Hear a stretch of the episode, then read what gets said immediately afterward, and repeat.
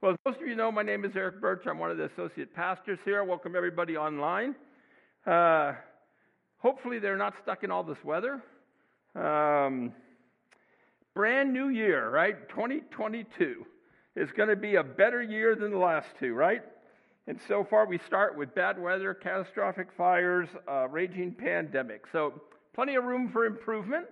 That's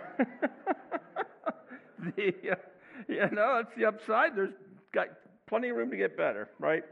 So as Dan mentioned, 2022 is we're kind of looking at as a year of repentance, reconciliation, and revival. It's been some bumpy years, and of course we've gone through this process with the listening sessions and stuff like that. And so we really want this year to be uplifting and really kind of a revival to what we're doing. And it's important that we take time to look at who we are in Christ and reflect that in our body. We want to reflect that we are in Christ. So who we are in Christ. So I go to 1 Peter 3, 1 Peter 2, verses 9 to 12. But you are a chosen race, a royal priesthood, a holy nation, a people for God's own possession, so that you may proclaim the excellencies of him who has called you out of darkness into his marvelous light.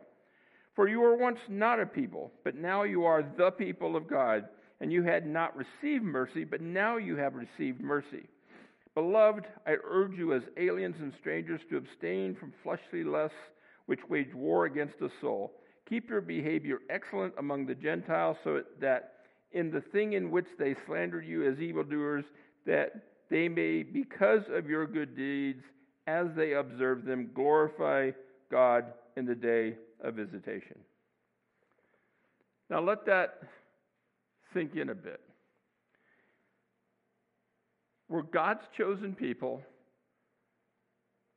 holy nation, a royal priesthood, called to proclaim the greatness of God in the world. I mean, that's what we are. That's what we are in this body. Once we lived in darkness, but now we live in the light. And it's our responsibility to go out and share that light with the world. Before, we hadn't experienced God's mercy, but now we have. And we have to share with the world that God's mercy is out there. Now, as you know, last year, the elders, we focused on the listening sessions. We wanted to hear the things that we were doing well, things we weren't doing so well, so that we made changes where we needed to make changes.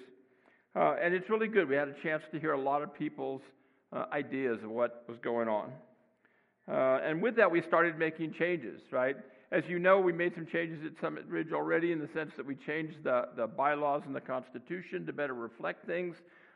We've made some other changes in the way we're starting to manage things. And then we're continuing to look at ways to take specific issues and resolve them. And again, our goal is to address every issue. That doesn't mean we'll solve every issue, but we'll address it. We'll at least look at the issue and see what we can do. As Dan mentioned, we're going to have this reconciliation service and give us a chance, again, to share, cumulatively what we've learned through all of this. So the real question is, what kind of church does God want Summit Ridge Community Church to be? And so the focus verse today, it was interesting getting ready for this message. I find topical messages are much more difficult than ones where you're working with the book of the Bible, because those are, there's kind of 1,000 other people looked at the same verses, so you have some research. Topicals, more work. So you have to and so there's a lot of verses that address some of these things. And what I thought was really that stood out to me was Ephesians 4, verses 11 through 13. And it says, and he gave some as apostles, some as prophets, some as evangelists, some as pastors and teachers, for the equipping of the saints for the work of ministry, for the building up of the body of Christ, until we all attain to the unity of the faith and of knowledge of the Son of God, to a mature man, to the measure of a stature which belongs to the fullness of Christ. So again, we know we're God's holy people, and we've been called out of the darkness into the light. And it's really easy to curse the darkness, but in fact, what we have is the light.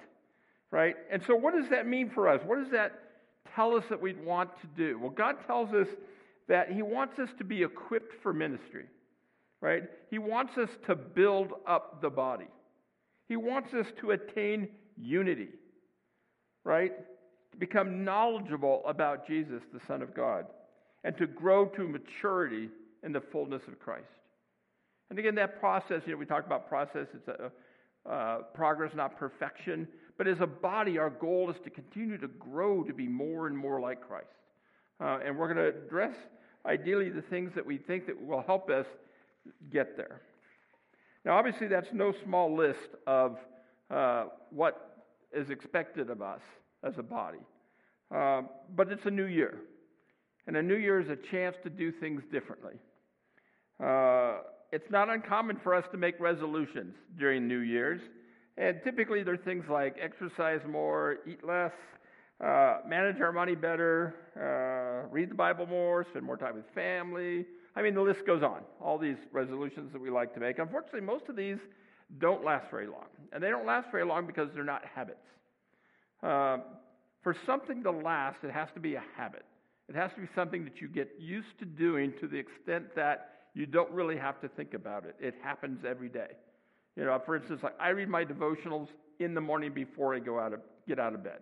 And it's very rare that I miss it because I make sure that's what I do every day. And whenever you read your Bible time, the key is that it's a habit. It's something you do every time, right? And so we want to get a series of habits that bring us through consistent application with changes that will make a difference in the body. And the key here is to make these changes and to be consistent about applying them. And that way we are able to build up the body in Christ and attain that unity of faith that we're looking for. One specific item that came out of the listening groups is that we need to communicate better. Whether we're communicating to each other, through social media, through email, whatever, we need to communicate better. Often what we say to someone reflects how we think about them, what they mean to us, and how we share that information with them. And we have to ask ourselves, am I communicating in a way that shows that I love that person as much as God loves that person? Am I communing with that person because I see them as God's holy person as well? Do I see within them the image of God? I know I struggle. I'm old. There's a lot of stuff that I see today that I'm like, it's hard to see the image of God. You see this outside appearance that's not attractive, right? That's not the image of God. You know, I always hear it said, you know, love your neighbor as yourself. Well, I know it's not attractiveness because I certainly don't hold myself attractive. So it's something else that means, right? And that's where we have to be. We have to be able to look at the people we're talking to, communicating with, and seeing within them the image of God, the way that God sees them. And again, that's no small challenge. I mean, I'm the first to tell you, I struggle with it. Today we're going to talk about, I named it Think Like Jesus is the name of the message today. And you're probably familiar with the acronym THINK. It's pretty popular in communication circles, you know, being truthful, helpful, inspiring, necessary, and kind. And today I want to look at that acronym, but I want to look at that acronym from the perspective of Jesus. How do we think like Jesus when it comes to how we communicate with people? So what can we learn from Jesus, the way he communicated, the way his apostles communicated, what we read in the Word? How can we learn to think like Jesus? And unfortunately, there are things that we say that get us into trouble. We tend to say things either that we shouldn't say, or we say it in a way that offends people. I tend to be really direct. Not everybody likes direct. And like one of the things I did at the new job I started, is to let people know I'm direct, and please let me know that if you don't like direct, tell me, so I can come up with a different way of communicating with you, because I'm naturally going to be direct. Now, fortunately, most of the people I work with are IT guys, and we talk in direct because all we know is binary. You know, everything's a 0 or a 1. There is no 0.5s in our lives. But that's not true of everybody I communicate with, and so I have to make sure I understand with these people that don't want to be talked to directly. So when we do communicate with people, we have to react in a way that honors Jesus, reflects the love that we should have for that person, and recognize the image of God within that person, and recognize that people are intrinsically valuable because they exist. And that's very contrary to the society we live today. There is no hate people in the Scriptures. God does not hate people. He hates sin, but he doesn't hate people. And we can't hate people. I'm very much disturbed by what I read so often in social media today, where people are putting Christianity and nationalism together. They don't go together. Christianity is the way that God treats his people and the way we should treat his people. And there is no room for hatred. All right, so let's get started. So the first letter, T, truthful. Is it truthful? So is what we want to communicate truthful, or is it opinion, rumor, a feeling, or something else? Now, the idea of is it truthful is important in two specific ways. First of all, if you're talking with something about something biblical, you should know what the Bible says about it. You should know what the truth is. And it's very important that you do, because the reason you need to know what the truth is so that you don't get pulled aside by some other belief. As you imagine, there's a lot of going on in the world today that is not in alignment with biblical truth. And if you don't know what that truth is, it's very easy for you to get pulled into these ways that just don't match what people want in Scripture. There's a story about a son goes to his father and says, "Dad, you lied to me." He says, "You told me that God created man and woman in the garden, and through that, all men, women throughout the world came from Adam and Eve. But I talked to Mom, and she said we all started as monkeys. And it took us about 1 million years, but then we evolved into the people we are today." And the father looks at his son and says, "Son, I didn't lie to you. Your mom was talking about her side of the family."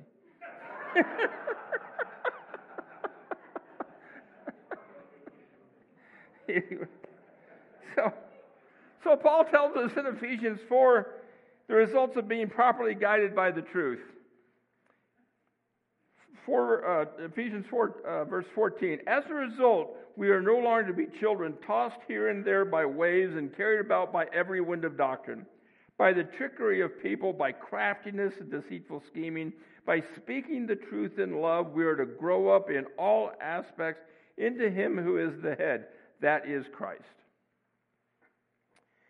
Again, one of the most important reasons that you're supposed to read the Bible every day, write it on your hearts, is so that you'll know the truth and not be deceived. If you don't know the truth, you're like a sailboat without a keel. If you've ever been sailing, you know that the keel is there because it holds you against the wind. So when the wind blows against the sail, it wants to push the boat in the direction of the sail, but the keel, which is guided by the rudder, keeps the boat in the path it's supposed to be on. Well, if you don't have the Scriptures on your heart, if you don't know the truth, then you're a boat without a keel. You're just going to get blown off by wherever the wind goes. And as the wind shifts, so are you. You're going to go back and forth, back and forth. So it's really critical that you know what the truth is. Now, when you get into discussions with people, it's not unlikely that biblical truths will come up. And again, it's important that you know what those truths are. Now, we have to be cautious. Our goal is not to go out there and find people who disagree with us so we can argue with them. That's not the point. But the point is we have to know what the truth says. And we're taught that we are tolerant of those who don't agree, don't align with biblical truth. Because at one time we didn't. At one time we were lost. And it was because of the Holy Spirit working in our heart, guiding us as we read through Scriptures, that we understood what the truth of Scripture was. So we have to be kind with people. And I've been in situations where it's clear that we will not agree. And that's okay. And I'll tell them, it's clear, this is my basis, right? I use the Bible as my source of truth. So we won't agree, and that's okay. We can agree to disagree. It's important that we respond to people kindly with the truth, not beat them over the head with it. And I really believe that living a biblical life will give you a better life than if you don't. But as we know, that is not what society teaches today. And so the best thing we can do is do our best job at living that biblical life and being attractive for those people that see that we have a life that is worthy of living that way.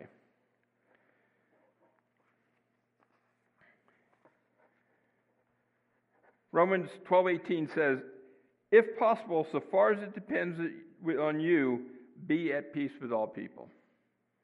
Right? Again, we should always seek to end a discussion in a loving and helpful way. We should seek to be peaceful with people.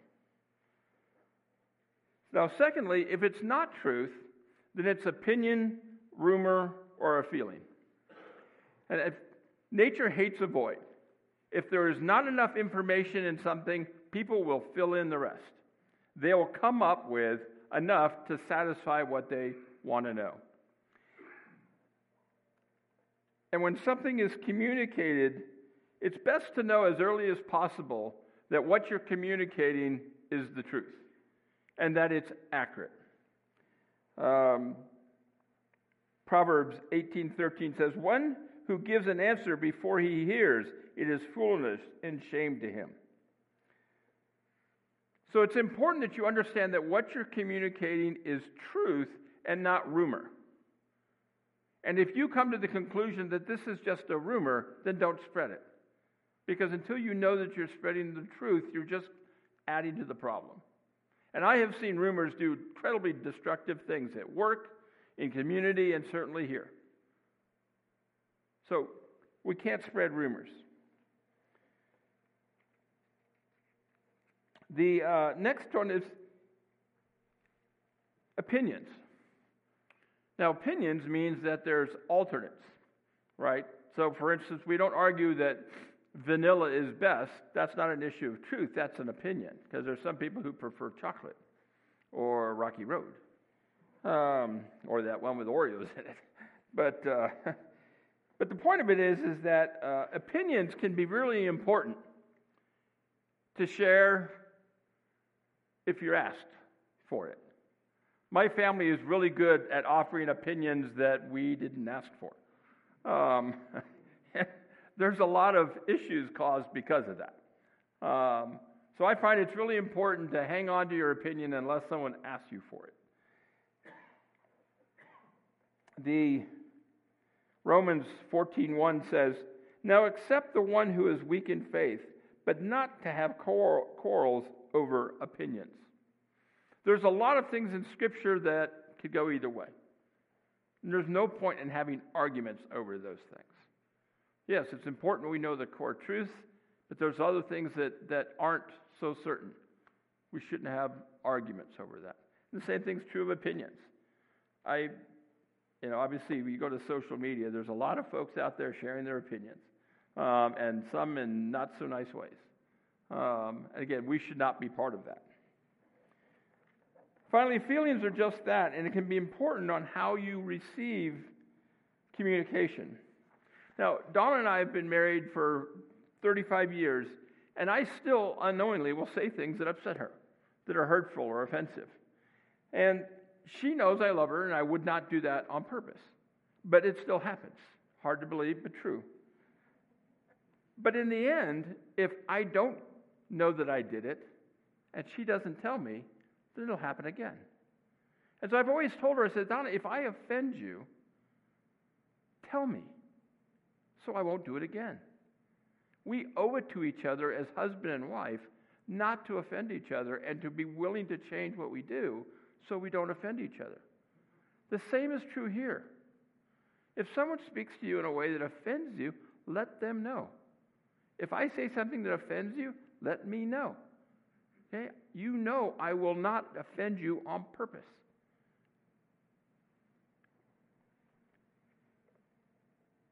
Also, if we hear someone say something to someone else that's offensive, take time, take the person aside privately, and suggest to them there might be better ways to communicate than to communicate in that way. So in the end, it comes down to us individually communicating truthfully in a loving way. You have to know the truth and be clear of it before you speak. All right. H, helpful. Is it helpful? Did it help you, them, or the situation? Is there a benefit to what you have to say? Or is it just boasting, gossip, inflammatory, or in condescending speech? Romans, Paul makes it clear that such behavior is not acceptable for us. Romans chapter 1, verses 28 to 32, it says, "And just as they did not see fit to acknowledge God, God gave them up to a depraved mind, to those things that are not proper. People having been filled with all unrighteousness, wickedness, greed, and evil, full of envy, murder, strife, deceit, and malice. They are gossips, slanderers, haters of God, insolent, arrogant, boastful, inventors of evil, disobedient to parents, without understanding, untrustworthy, unfeeling, unmerciful. And although they know the ordinance of God, that those who practice such things are worthy of death, not only do the same, but also approve of those who practice them." Ouch. Right? I mean, he puts in the same category as people that bring up envy and strife and deceit and share gossip, in the same category as murders. Ouch.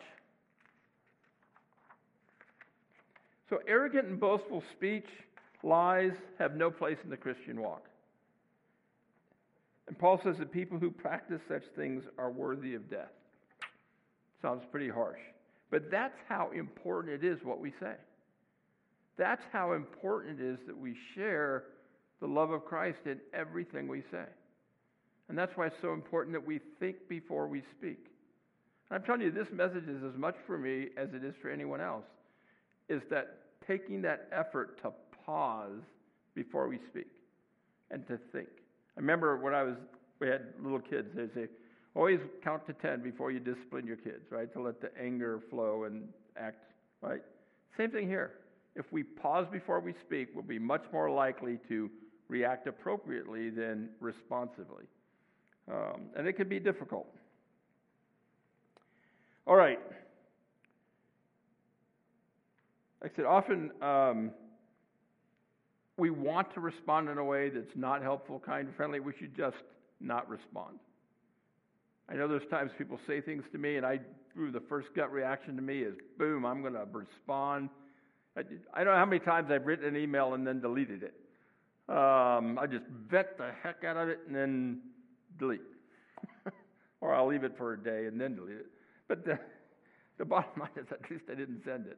And I think that's good. I think it's helpful to be able to write what you're thinking. You know, again, the key is to choose when to send it. All right, 1 Peter chapter 3, verses 8 and 9 says, "To sum up, all of you should be harmonious, sympathetic, brotherly, kind-hearted, and humble in spirit, not returning evil for evil or insult for insult, but giving a blessing instead, for you are called for the very purpose that you might inherit a blessing." Again, not respond evil for evil, insult for insult, as much as it may seem at the moment what you want to do. And even if you have something negative to say, it's best to say it in a way that brings positive. I always hate constructive criticism. You know, it always seems like an oxymoron. At work, we used to have it we called a pip sandwich. Praise, improve, praise. And it's a way of getting people to make changes that they need to make, but not being mean about it. Not just going right to their face and saying, here's what you need to fix. And so the idea behind it is that you first say something good about what they do, their strength, then you mention something that might be needed in improvement, and then you finish with something, again, that's a strength and include the results of having made that change. So as an example, hey, Bob, really solid project planned, and I think your schedule is very reasonable. You missed a couple of steps in equipment setup, but I'm sure you can iron that out, and we'll have a successful conclusion. Again, say something nice, point out what has to be fixed, say something nice again. And that way people are going to be receptive to what you have to say.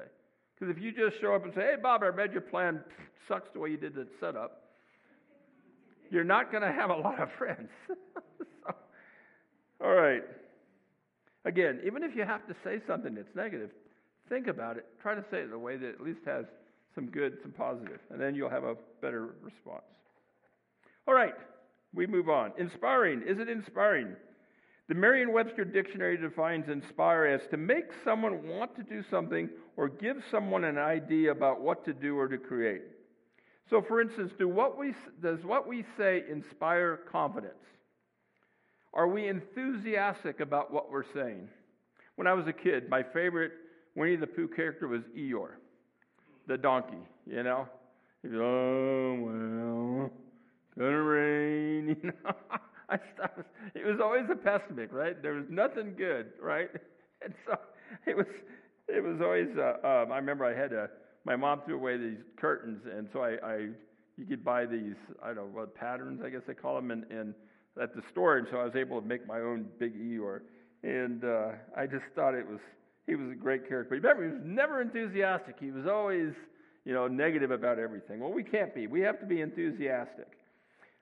Do we help people see things in a way they haven't seen them before? Again, the key here is to help people discover change.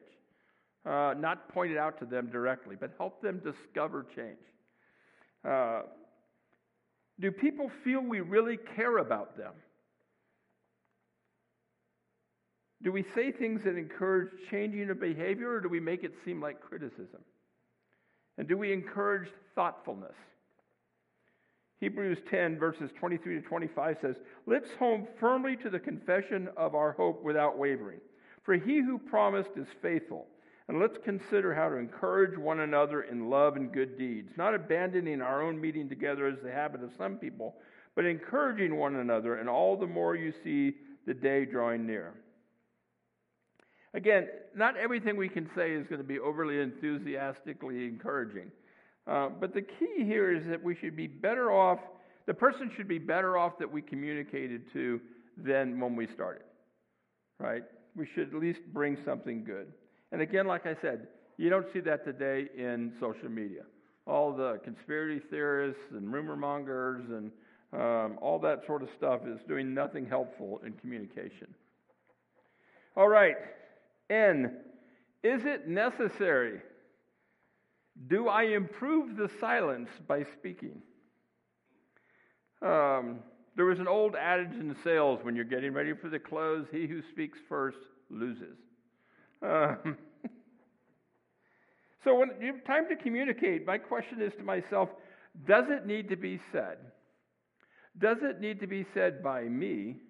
And does it need to be said by me now? Some things are better left unsaid.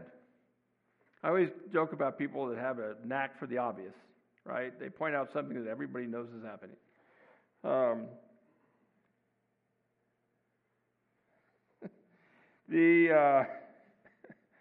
Now, when I was young, I never listened to my parents. I hate to say that. I just assumed what could they possibly know, their parents. And so I would listen to just about anybody else. And then when I got older, probably about 23, I realized my dad was really, really smart. I don't know what happened to him, but he just got so wise all of a sudden.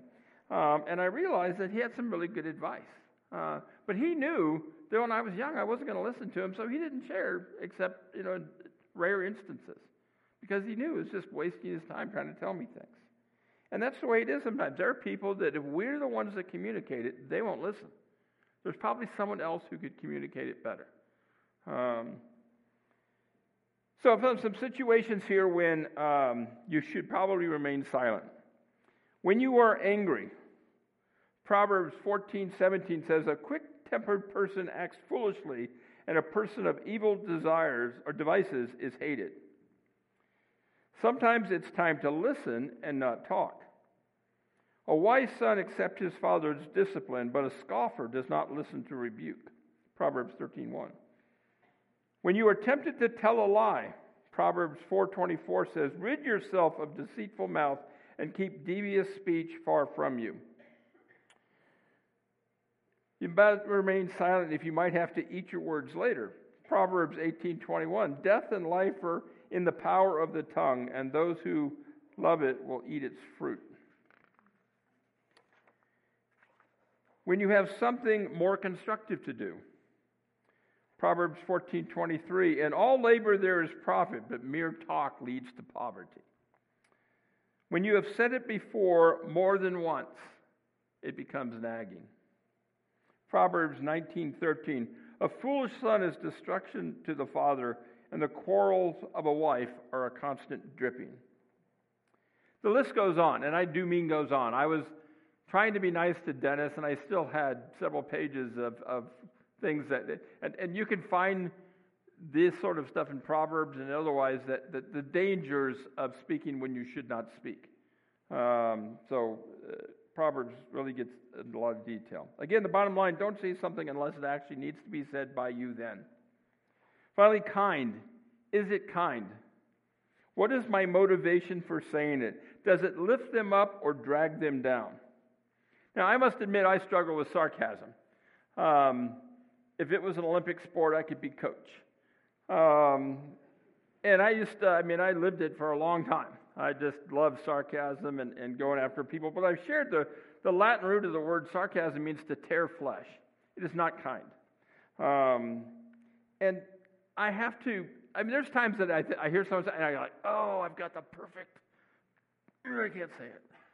Yeah, going to bite my lip and not say what I'm thinking. And it's hard. I said I did it for so many years. But I find out people don't like sarcasm. Donna hates it. It took me a while, but I finally figured out best not to use sarcasm with Donna.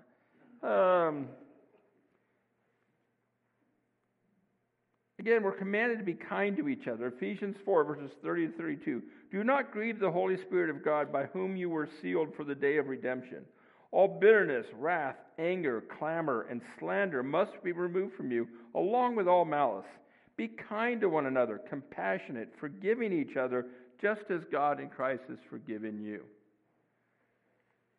Again, by speaking kindly to each other, we'll build each other up. We communicate in a way that is unselfish, a way that shows love. Again, speak kindly to people. Ephesians 5, verse 15 says, "But speaking the truth in love, we are to grow up in all aspects into him who is the head, that is Christ, from whom the whole body, being fitted and held together by what every joint supplies, according to the proper working of each individual part, causes the growth of the body for the building up of itself in love."